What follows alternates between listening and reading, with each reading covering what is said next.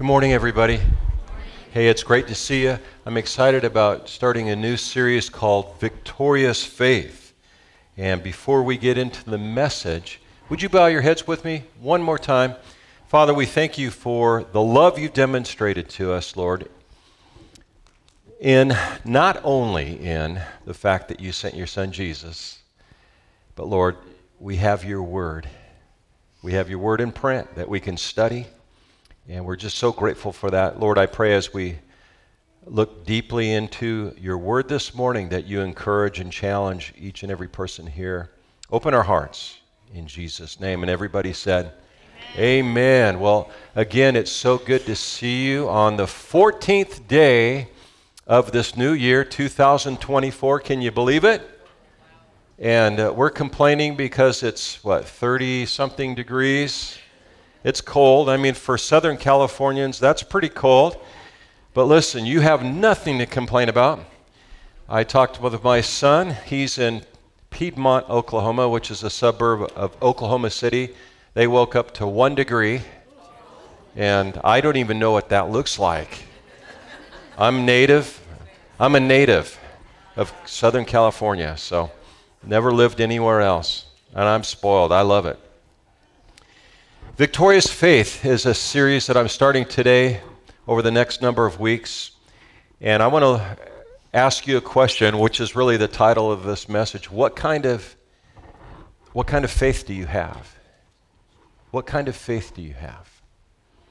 When faced with challenges, circumstances, things that you just don't even want to care to deal with, whether they're health issues, life issues, just life in general.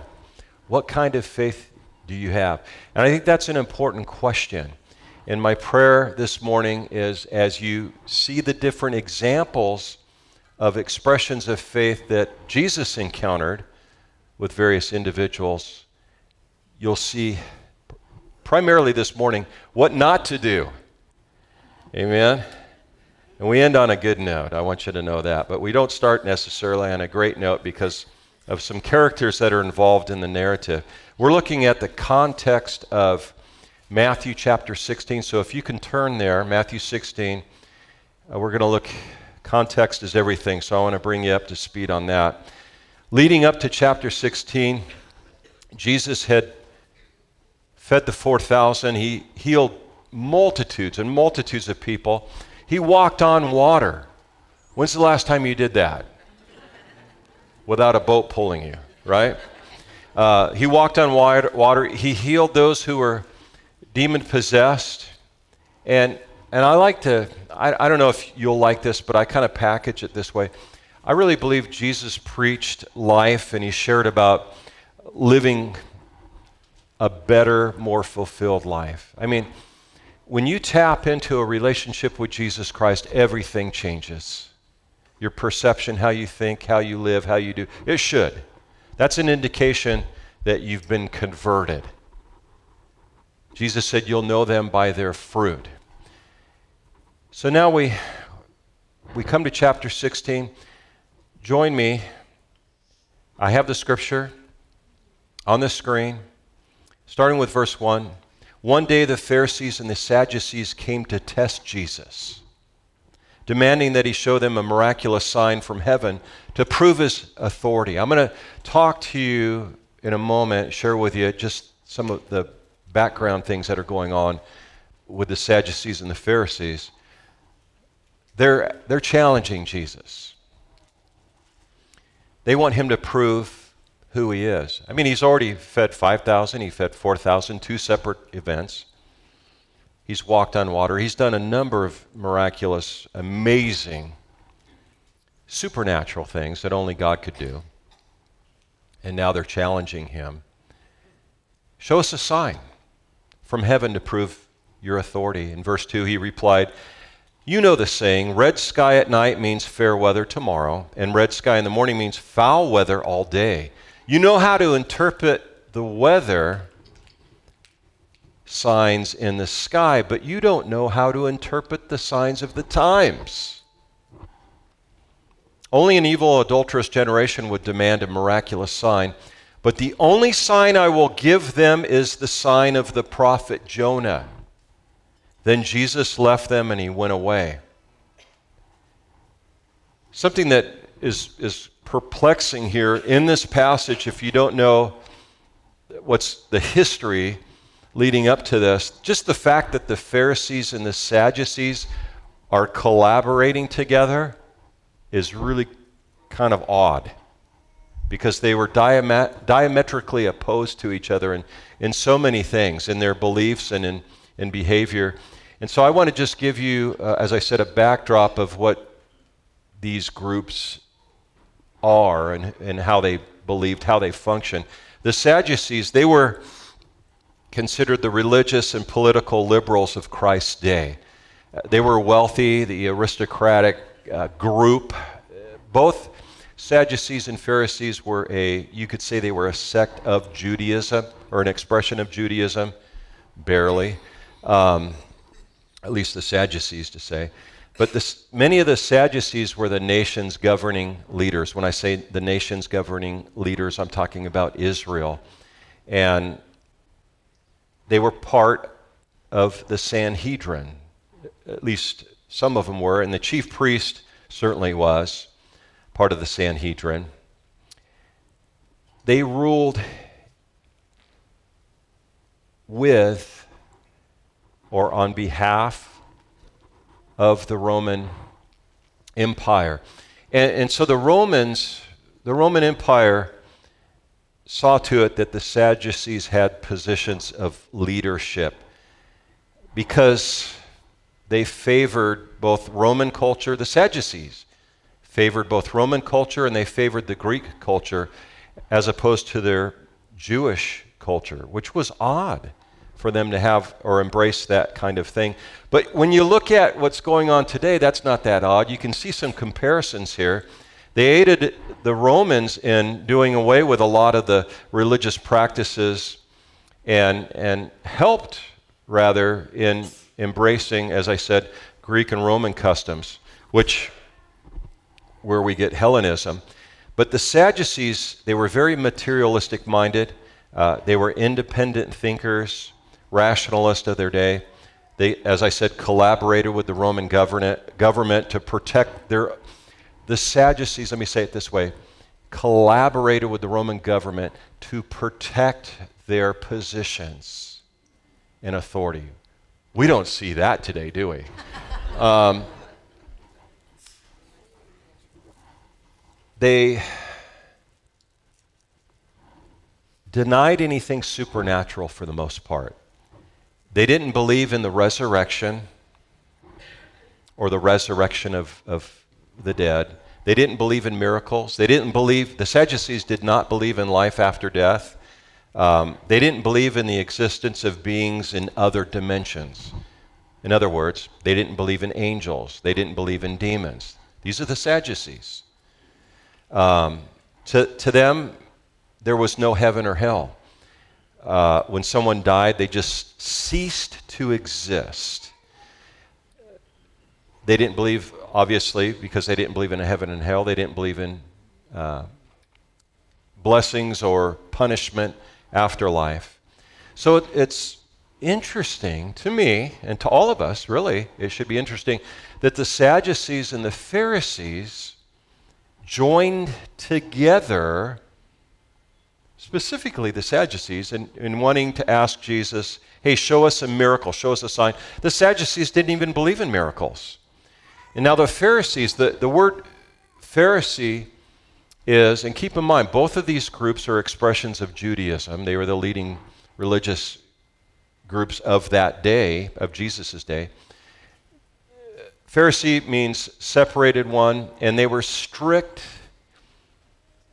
religionists. They, compared today probably to very orthodox Jews, practicing Jews. That was the Pharisees. And the Pharisees refused to practice uh, the Greek customs, and uh, they were strict in practicing their Jewish law to the strictest sense.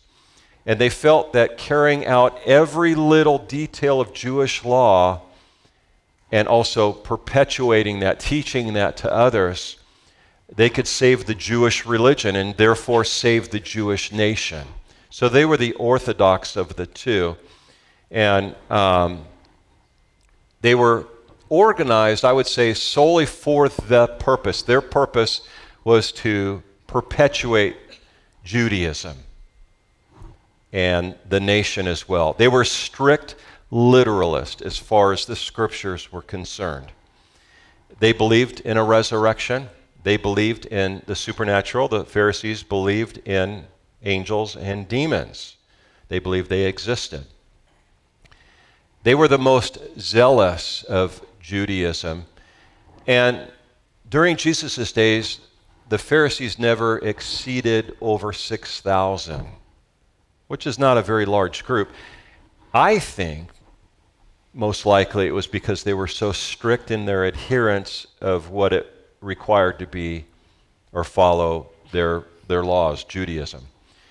And so they didn't have a great following because they were so fine tuned in following the criteria of not just the Ten Commandments, the law, the Torah, but all the man inserted definitions of what each law meant and how you live out each law. They had a voluminous work called the Mishnah uh, that defined the Ten Commandments, most of which was man made, man inserted. And so these were the uh, Pharisees, known maybe or considered to be self righteous, even heartless, hypocritical. And, and, in addition to that, they bitter, bitterly opposed the Sadducees. So it's kind of fascinating at this juncture that they teamed up, the Sadducees and the Pharisees, and, and begin to collaborate together because they were, as I said earlier, diametrically opposed to each other. And so you have this attack on Jesus.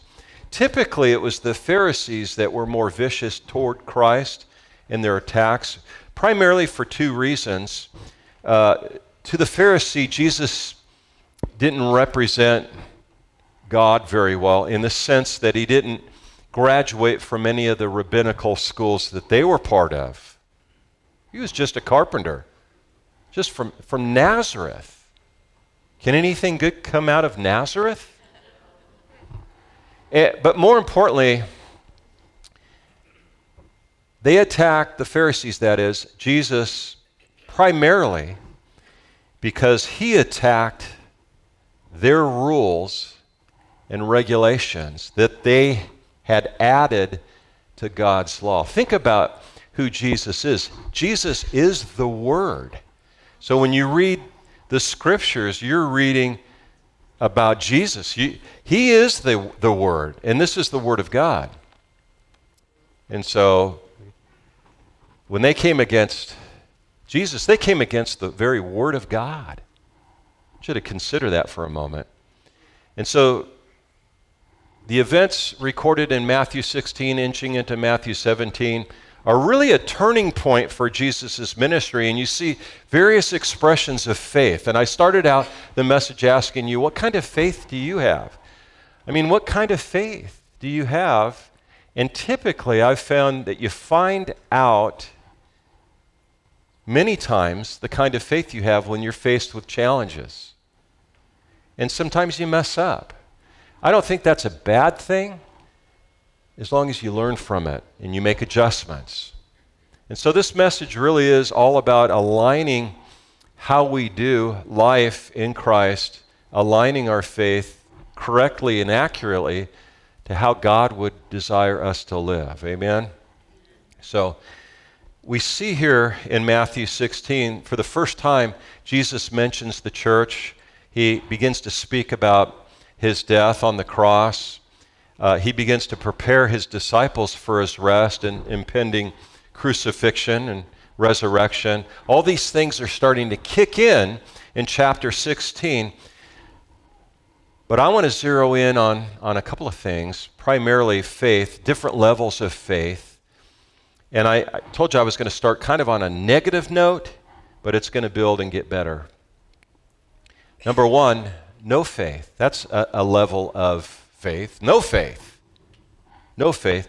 And I have next to that hypocrite, and that's really who and what was being expressed through the Sadducees and the Pharisees. They had no faith. They needed a sign. And how many signs do they need to see? How many more miracles did Jesus need to do? Some of them, I think, were eyewitnesses to some of the miracles that Jesus did.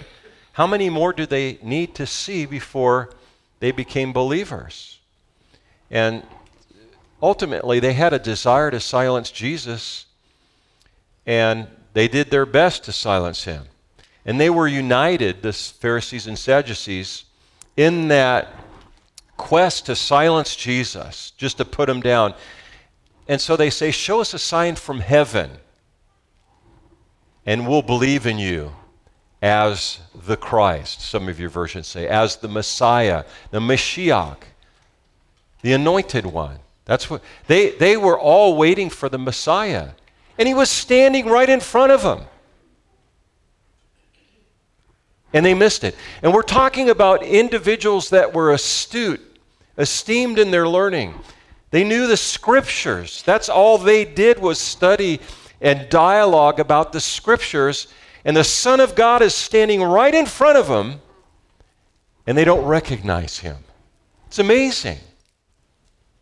Makes you think, doesn't it? How many times God's been near and we don't recognize? This was the fourth time, actually, that the religious leaders had asked Jesus for a sign. We saw it in Matthew 12, we saw it in John chapter 2, John chapter 6, and then Luke 11. So this was nothing new to Jesus being questioned, being challenged about his authority. And Listen, miracles will give confirmation where there is faith, but not where there's a willing unbelief. And so Jesus mentions Jonah. I find that interesting. Why would he mention Jonah? Well, this was a sign of his death, his burial, and his resurrection. And you wonder if they picked up on that. This, the, the context doesn't imply that they did, but you wonder if that stirred in their thought of what took place with Jonah. How long was Jonah in the fish? Yeah, so there's that connection with Jesus' death, burial, and resurrection. He was buried and he rose on what? The third day. And so he says, The only sign I'm going to give you is the sign of the prophet Jonah. So he's disclosing in a prophetic way what's to come. So we have no faith, and you know some folks that don't have faith. Listen, I've been on the bedside of individuals who love the Lord Jesus and their family is, is heartbroken broken that they're struggling, but know and realize that God is starting to call them home. I've been at the bedside of those individuals, and I've seen an amazing amount of peace come upon them as they exit. Listen, this life here that you and I are living, it's not very long. We're just passing through, friends. The Bible says our citizenship is not here, it's in heaven. As a believer, we're just passing through. So I've been at those bedsides, and I've seen the tremendous amount of peace. It's a holy moment. It's a holy moment. I've also been at the bedside in the same type of situation of somebody who does not have a relationship with the Lord. They're in turmoil. Many times it's horrific to see what they struggle with. And of course, I'm doing everything I can to, to minister to them the truth of the gospel, to minister to them the truth, because God's grace is sufficient and, and God loves and it, his will is that none should perish. He doesn't desire anybody to perish. But I've seen the peace of God touch and bring someone's heart to a faith filled heart at those last moments. Been a while since I've shared this, but I was asked to go visit an elderly woman who was on her deathbed. She was 94 years old. And I remember driving into Riverside to Kaiser going into the room. And they believed she only had minutes to live. And long story short, what an honor, what an honor to be a to be there to minister and to see and witness this 94 year old woman moments from eternity. At that moment, when I walked in, there was uncertainty of where she would spend eternity. There was uncertainty in the family. They were distressed. But she accepted Christ. She accepted Christ. Oh my. What a glorious, glorious hospital visit. And I'll never forget, I was, after I was leaving the hospital, I got into my vehicle, I started to drive home, and I got the call from the family. Literally minutes after mom had accepted Christ, she went home to be with the Lord. I wouldn't suggest you waiting.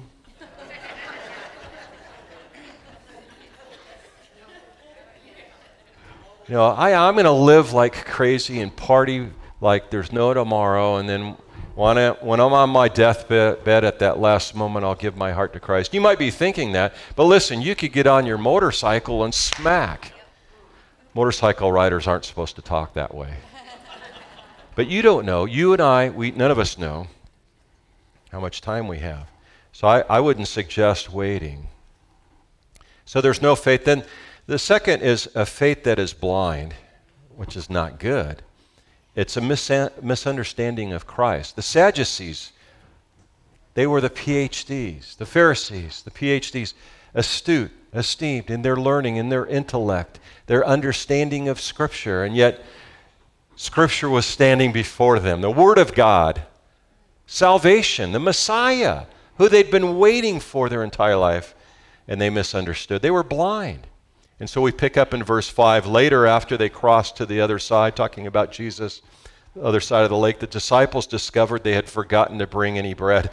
This is great. Now think about it. Think about it. Let's, let's just stop for a minute. I can't, I, I've got to address something. What had just happened? Jesus had just fed 4,000 people. And prior to that, he had fed 5,000. Two very different events. The 5,000 was, was to the Jewish people, the 4,000 was primarily almost all Gentiles. Two different events, two different times, seasons of the year. And, and the disciple, you think they'd know by now. And it says, so they crossed to the other side of the lake. The disciples discovered they'd forgotten bread. It's like, oh man, we forgot the, we forgot all the extra fragments. And I, you know, like I'm, I'm reading this and studying, I'm thinking, come on, guys, get with it. I mean, you don't think Jesus can do any more miracles with bread and fish and the original fish sandwich, right? And watch out, Jesus warned them. Beware of the yeast of the Pharisees and Sadducees. So this is pressing on the mind of our Lord as they're worried about their provisions. Like you're hanging out with Jesus, you don't need to worry about anything. Come on. And, and at this, they began to argue with each other because they hadn't brought any bread. I don't know, man. These guys were a little slow, maybe. Jesus knew what they were saying, and he said, You have so little faith. We watched that video, and it concluded with 2 Corinthians 5 7 you got to have faith. You can't be moved by what you see. So many of us are moved by what we see. We're distracted. And we're called to be people of faith, to look beyond what's actually going on and, okay, God, where are you? What are you doing? Because that's where I want to be. I'm not going to be moved by all these distractions, all these attacks. Jesus was under attack, they were attacking him because they hadn't brought enough bread. They were arguing about that. And he says, Don't you understand yet? Can you, can you kind of see Jesus saying, like, Come on, don't you understand yet? Don't you remember the 5,000 I fed with five loaves and the baskets of leftovers you picked up? Or the 4,000 I fed with seven loaves and the large baskets of leftovers you picked up? You think Jesus, like, you picked up. He kind of went up like that.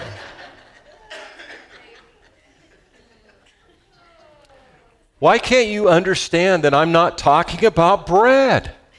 So again, I say, beware of the yeast of the Pharisees and the Sadducees, the yeast. You know, when your family's big, it makes sense to shop at Costco and Sam's Club, right? Because everything's in bulk. And, uh, but when the family gets smaller and the kids start moving out, we tend to still shop at Sam's and Costco. And I, I get these big bags of potatoes. And you store them however you store them, and a month goes by. I mean, how many potatoes can you eat? But you get that one bad potato in there, right? You walk into the pantry and it's like, woo, man. And but, but it affects the other potatoes around it. If you don't deal with it, it gets nasty right? That's what Jesus was talking about, that leaven. Then, it, then at last they understood in verse 12 that he was, wasn't speaking about the yeast in bread, but about the deceptive teachings or teaching of the Pharisees and the Sadducees. There's a lot of deceptive teaching out there today. I cannot suggest strongly enough that you get into God's Word and you study it and you read it and you get into it. And, and I'll say this that God's Word supersedes our emotions. So you may feel strongly about a position word speaks against it, then it's your obligation to align yourself with God's Word. Amen? Yeah. And so that's why I think it's important to, for pastors to preach through the, through the Word of God and, and communicate the context of what's actually being said. And Jesus said, Look, you guys, you're arguing about bread and provision, and that's, you missed the point here. The Pharisees have brought leaven into the teaching. They, they've brought some uh, heretical things. They've added to the scriptures, the leaven. Jesus is talking about false teaching. We're, you know, we're not told what happened to the leftover baskets of food that resulted in the feeding of the 4,000. And so the disciples misunderstood Jesus. And often in ministry, the ministry of Jesus, people misconstrued his words by interpreting them many times literally rather than spiritually. Nicodemus, for example, thought Jesus was talking about an actual physical birth when Jesus said, Unless one becomes born again, you can't enter the kingdom of heaven. And so Nicodemus took that to a physical level, and Jesus was talking spiritually. The Samaritan woman thought, uh, Jesus was referring to material water when he said, No, no, no, no. I'm the water of life. And so you see this time and time again in Scripture. And leaven was to the Jews a symbol of evil. And so when Jesus brings uh, and communicates to his followers, the disciples, that what the Sadducees and the Pharisees were doing, they were bringing leaven he's talking about the evil that they were bringing. They, the, the Sadducees and the Pharisees created a block, a wall between the people, a chasm between the people and God. I'll talk a little bit more about that in a minute. So the Pharisees were the legalist, and um, there's just such a danger about being misled by false teaching. And somebody can get up and seem so charismatic and so believable and have a lot of truth that they're saying, and then all of a sudden they'll say something that's so contrary to Scripture because maybe it's something they've experienced. So an experience becomes something that trumps Scripture, truth. And that's never to be the way that Scripture's interpreted or even lived out. Experience can never trump or supersede what God's Word says. It cannot contradict. When someone says, Thus saith the Lord, and they ramble off something, and that rambling contradicts Scripture, then you know it's not from God. But how do you know if something contradicts Scripture? If you're not familiar with the Word of God. And so I go back, I defer back to the declaration I shared with you that I can't suggest strongly enough for you to get into God's Word on a daily basis. Just begin to read God's Word. And, and I shared with you a few weeks ago one of the things, the practices that I have before I even get into reading God's Word is I ask God, speak to me as I sit down, as I'm reading your Word. Lord, speak to me, guide me, direct me. Whether you read a chapter or just get stuck on a word. Sometimes I get stuck on words in God and just you just get blessed. Amen? So I want to encourage you to get into the Word of God. The ne- next level of faith is a faith that saves. And of course, that's the one we like, right? One of the things I share constantly is I believe my mission, my purpose in life is to bring as many people to heaven with me as I possibly can. It's that simple. It's not that complicated. For me, anyway. And, and I know that that's what God's called me to do. So I can be teaching out of Genesis, Exodus, Leviticus, Numbers, of Genesis, Exodus. I can be teaching out of Romans, Ephesians. Somebody asked, if you were on a deserted island and you could only have one book of the Bible, what would that be? I, I think I'd want Romans. If I could only choose one, because I think it's all there. My second choice would be Ephesians. I love those two books, you know. But I wouldn't want to be stuck on a deserted island. Yeah. So it's like my daughter when she was little. She, she's I don't know, she was little and she says, "Dad, would you rather have a heart attack or a stroke?"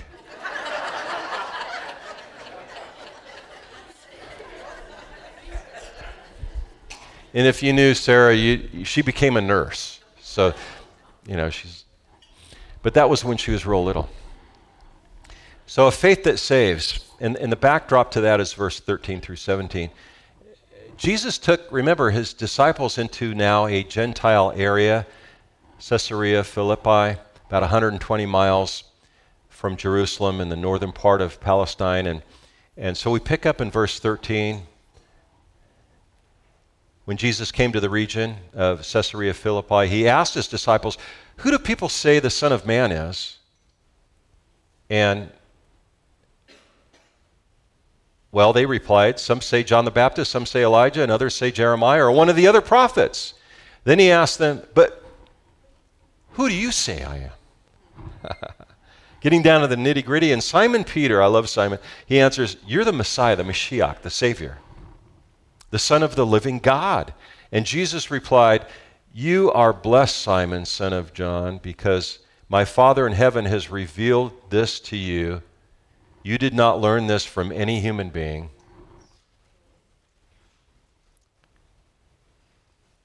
Jesus was in an area that had so many different religions and and um,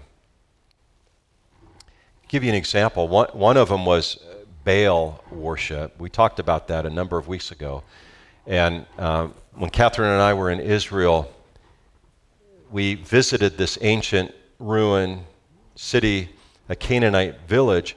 And in the center, there was this huge platform about the width of one of the rows here, and it was white, weathered white, big, huge, flat platform. It's where they did their sacrifices. And you might be thinking, well, what did they sacrifice? Well, they sacrificed their children to their gods, to the god of Baal and Pan and, and Asherah and these, these satanic gods, these satanic pagan gods. They, they thought in sacrificing their children, putting their children to death, they were appeasing the gods, as it were. This horrible, I, I didn't even like being in that location. I just remember, like, out of all the places in Israel, it's like, I don't even want to go and see that because of all the death and destruction and horror that had taken place. And Jesus is now with his disciples in that same area, and here Peter confesses Jesus is the Son of God. It's, it's beautiful. In light of all the other pagan Peter declares who Jesus is. Who do you declare who Jesus is? You know, a right confession of Jesus is basic to salvation. The Jehovah Witnesses believe that Jesus was created. He was created. They believe he's created, and yet the very first book of the Bible indicates the plurality of God, the Trinity, and Jesus is very much part of creation. And it's substantiated in the Gospel of John, the very first chapter, the first verse, even dictates that Jesus is the creator. And then the Mormons, as nice as they are and family oriented, they believe that Jesus is the brother of Lucifer, of Satan, that Jesus is his brother. So I think it's important that you worship the right Jesus. Someone might say, Oh, yeah, I believe in Jesus. Well, which Jesus do you believe in? Do you believe the Jesus of God's Word? If you don't get that right, if you don't get the right Jesus right, you're wrong. That's not something you want to gamble on. And, and God's truth is primary, it supersedes your history. It supersedes your experiences. It supersedes your family tradition. Well, my family is this. From generations to generation to generation, going way back, we've been Mormon, we've been Jehovah Witness, we've been this, we've been that. Yeah? That's not going to get you anywhere. Anywhere near heaven. Jesus said the only way to the Father is through Him. So Jesus is ministering to his disciples in an area that all these different faiths and religions and satanic, pagan cultures. And, and then there's Judaism, which just kind of took a left hand turn in the expression of how the Sadducees saw it and even how the Pharisees expressed Judaism. And Jesus is ministering truth to his inner circle and Peter gets it right. Peter gets it right. Isn't it cool when you get it right once in a while? Peter gets it right. One of my, I've got a lot of favorite scriptures, but one of my favorite blocks of scripture is found in Romans. I alluded to how much I like Romans. But Romans chapter 10, verse 8, it says, But what does it say? The word is near you in your mouth and in your heart. That is the word of faith which we preach. That's what Paul was expressing to the Christians in Rome. And I'll never forget, I was sitting in a jacuzzi with my family years ago. I was just a young man. I was zealous about my faith. I wasn't in ministry. But I expressed that salvation is had by a litany of things. I expressed that. What I had done is I had complicated what it took to be saved in my head. And I'll never forget my brother in law, who my brother in law and my sister had an enormous amount to do with me being saved. He said, No, no, no, you got it all wrong. Now, think about it. I'm a young man, I'm zealous, and someone's telling me, No, no, no, you got it all wrong. It's like, okay, how do I have it wrong?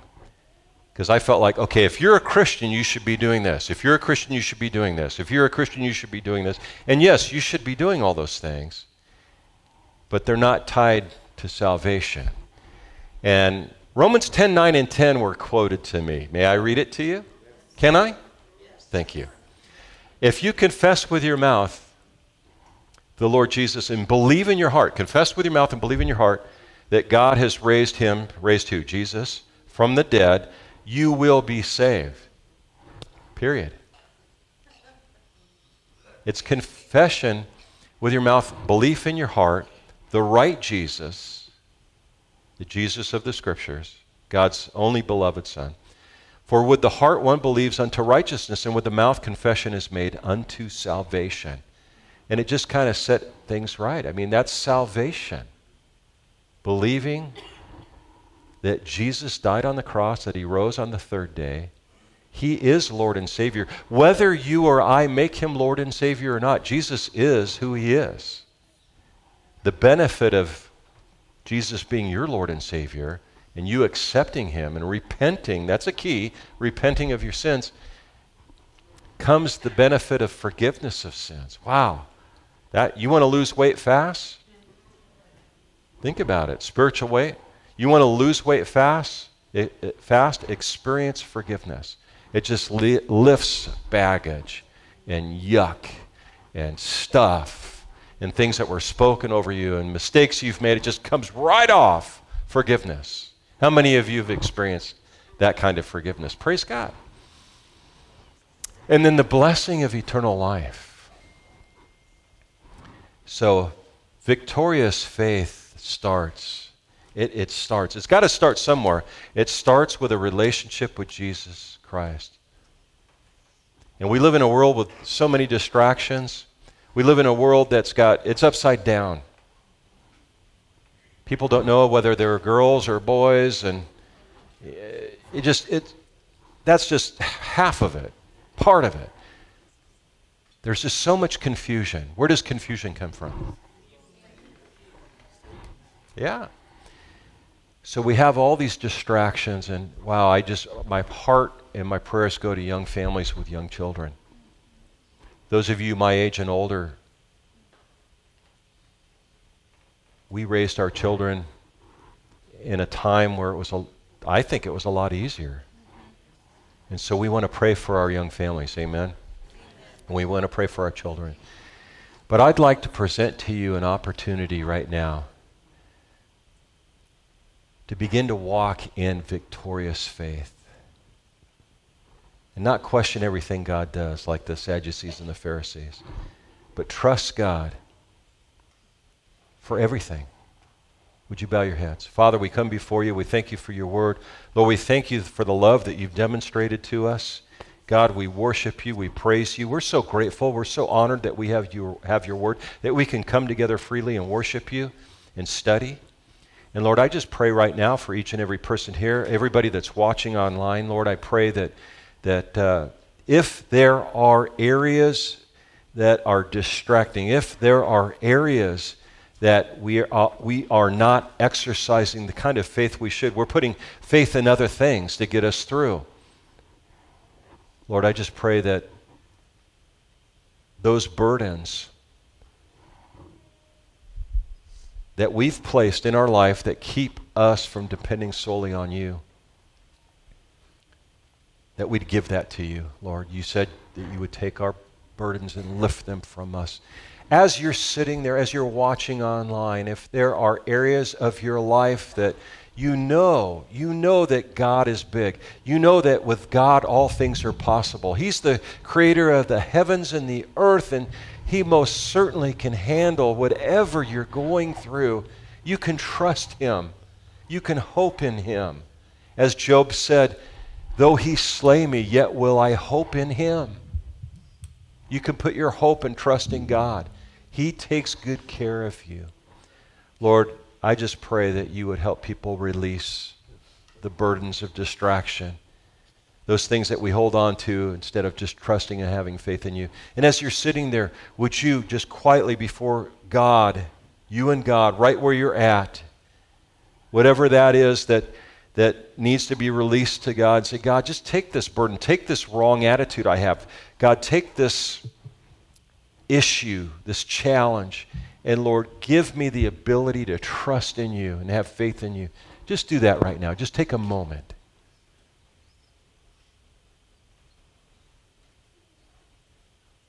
Thank you, Jesus. And as your heads are bowed,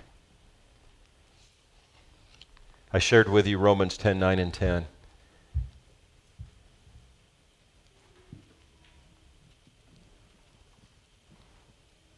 None of us know how much time we have. Are you ready? You could live another 80 years, or you may only be alive the next 10 minutes. We don't know, you don't know. But are you ready for eternity? If you're not, would you give your heart to Jesus Christ? If you're not certain about your eternal destination, give your heart to Jesus. Maybe for the first time. Or if you've done that before and you're not walking with the Lord, would you rededicate your life this morning to Jesus Christ? As all eyes are closed and heads are bowed, if you're watching online, would you pray this prayer with me? Pray this prayer if you're going to give your heart to Jesus or rededicate your life to the Lord. Dear Jesus, I'm a sinner and I ask you to forgive me of my sin. Thank you, Jesus, for your forgiveness. Jesus, I believe in you. I believe that you died on the cross. I believe that you rose from the grave. I now ask you to be my Lord and Savior. If you're rededicating your life to the Lord, I want you to pray this. Today's the day, Jesus. I rededicate my life to you. Fill me to overflowing, Holy Spirit. In Jesus' name. And everybody said, Amen. Will you all stand to your feet? Let's give the Lord a hand this morning. Come on, you can do better than that.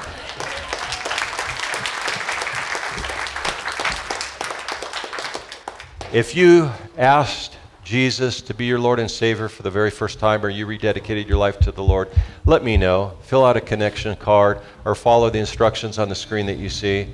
And I, I, would like to encourage you.